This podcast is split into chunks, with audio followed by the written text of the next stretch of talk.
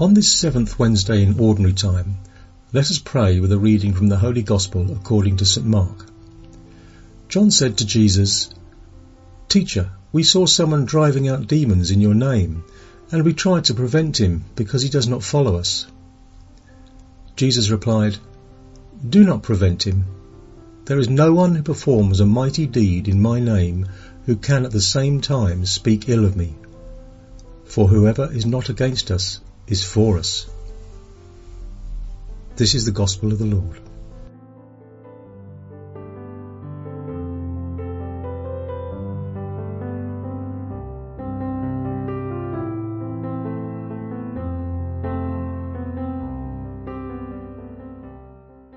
Falling in love with things that do good, such as the Word of God, takes time, effort and dedication. Normally, due to our weakness to the mundane realities of life, everything that is spiritual, everything that is not seen but nourishes the soul, is way more difficult than we think. It's hard to be faithful and to be constant in prayer. It is hard and demanding to be devoted readers of the Word of God every day. One doesn't become a man or a woman of prayer and contemplation from one day to the next as if by magic. Beyond a spiritual life, a life of faith, Every great man was formed in silence, as St. Alberto Hurtado used to say. There are no great men in the history of humanity who haven't been forged in silence. And to gain inner silence, we inevitably need time and effort. There's no spiritual life at the touch of a button. It's true that you listen to this audio by simply clicking the play button. When you wake up in the morning, the audio is already there, like hotcakes, before you could blink.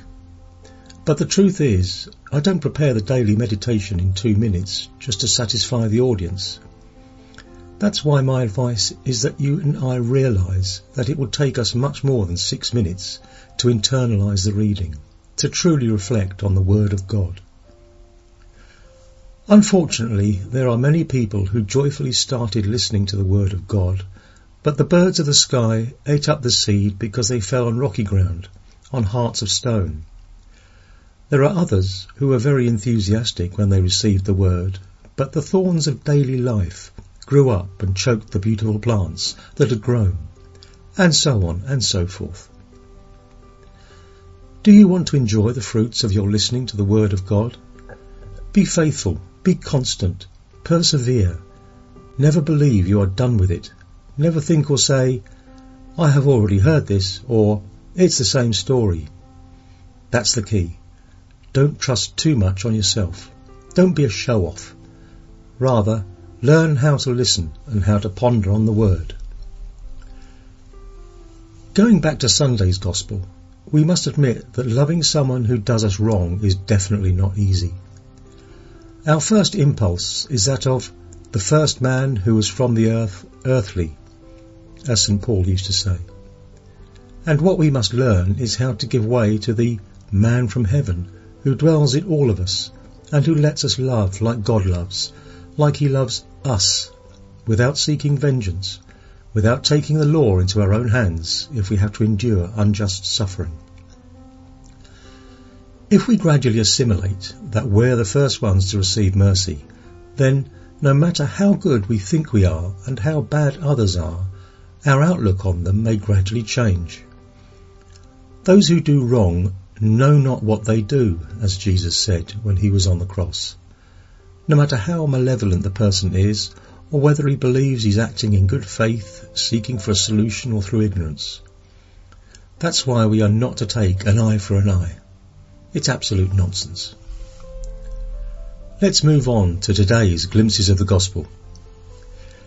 Evidently, John's a bit out of line We've mentioned that Jesus wasn't fond of arguments.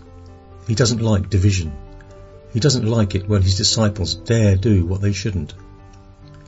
John and the disciples, because John uses the plural form, are very sure of themselves.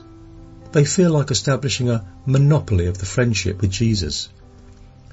What a strong and constant temptation. Any of us may give in to it anywhere but such temptation is worse when it occurs in the church. Today, the question is whether we believe we are the greatest in relation to those who aren't or don't seem to be very close to Jesus, to those who weren't chosen, to those who weren't in his intimate circle. This is so common in the church. True love is inclusive. It doesn't exclude anyone, and it doesn't seek to possess other people. Today, the disciples pretended to keep Jesus for their own, and what's more, they expected Jesus to adapt to themselves, to meet their criteria, to see things the way they saw them. We didn't get a thing. We don't really know Jesus if we believe that it's only up to us to do good in his name. In fact, we aren't always that evident, that clumsy, but our attitudes are tinged with jealousy, envy, hostile comments, indifference in relation to other groups, movements, parishes, it's so sad when there are possessive tendencies within the church, our church, our prayer group, our movement, when we believe that what's different doesn't belong to us, as if we were an elite. It goes without saying that we oftentimes try to own Jesus as if he were ours, when it's us who are his. Jesus chooses and invites people, whoever he meets, to do good. He even helps those who don't know him do good too. If we want to be inclusive Christians and not possessive ones, Christians who love Jesus but don't own him, Christians who share him, let's start by changing our way of thinking and of expressing ourselves.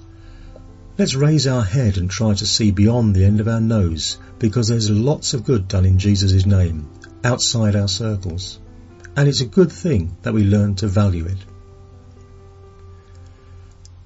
May we have a good day, and may the blessings of our merciful God, the Father, Son, and Holy Spirit descend upon our hearts and remain with us forever.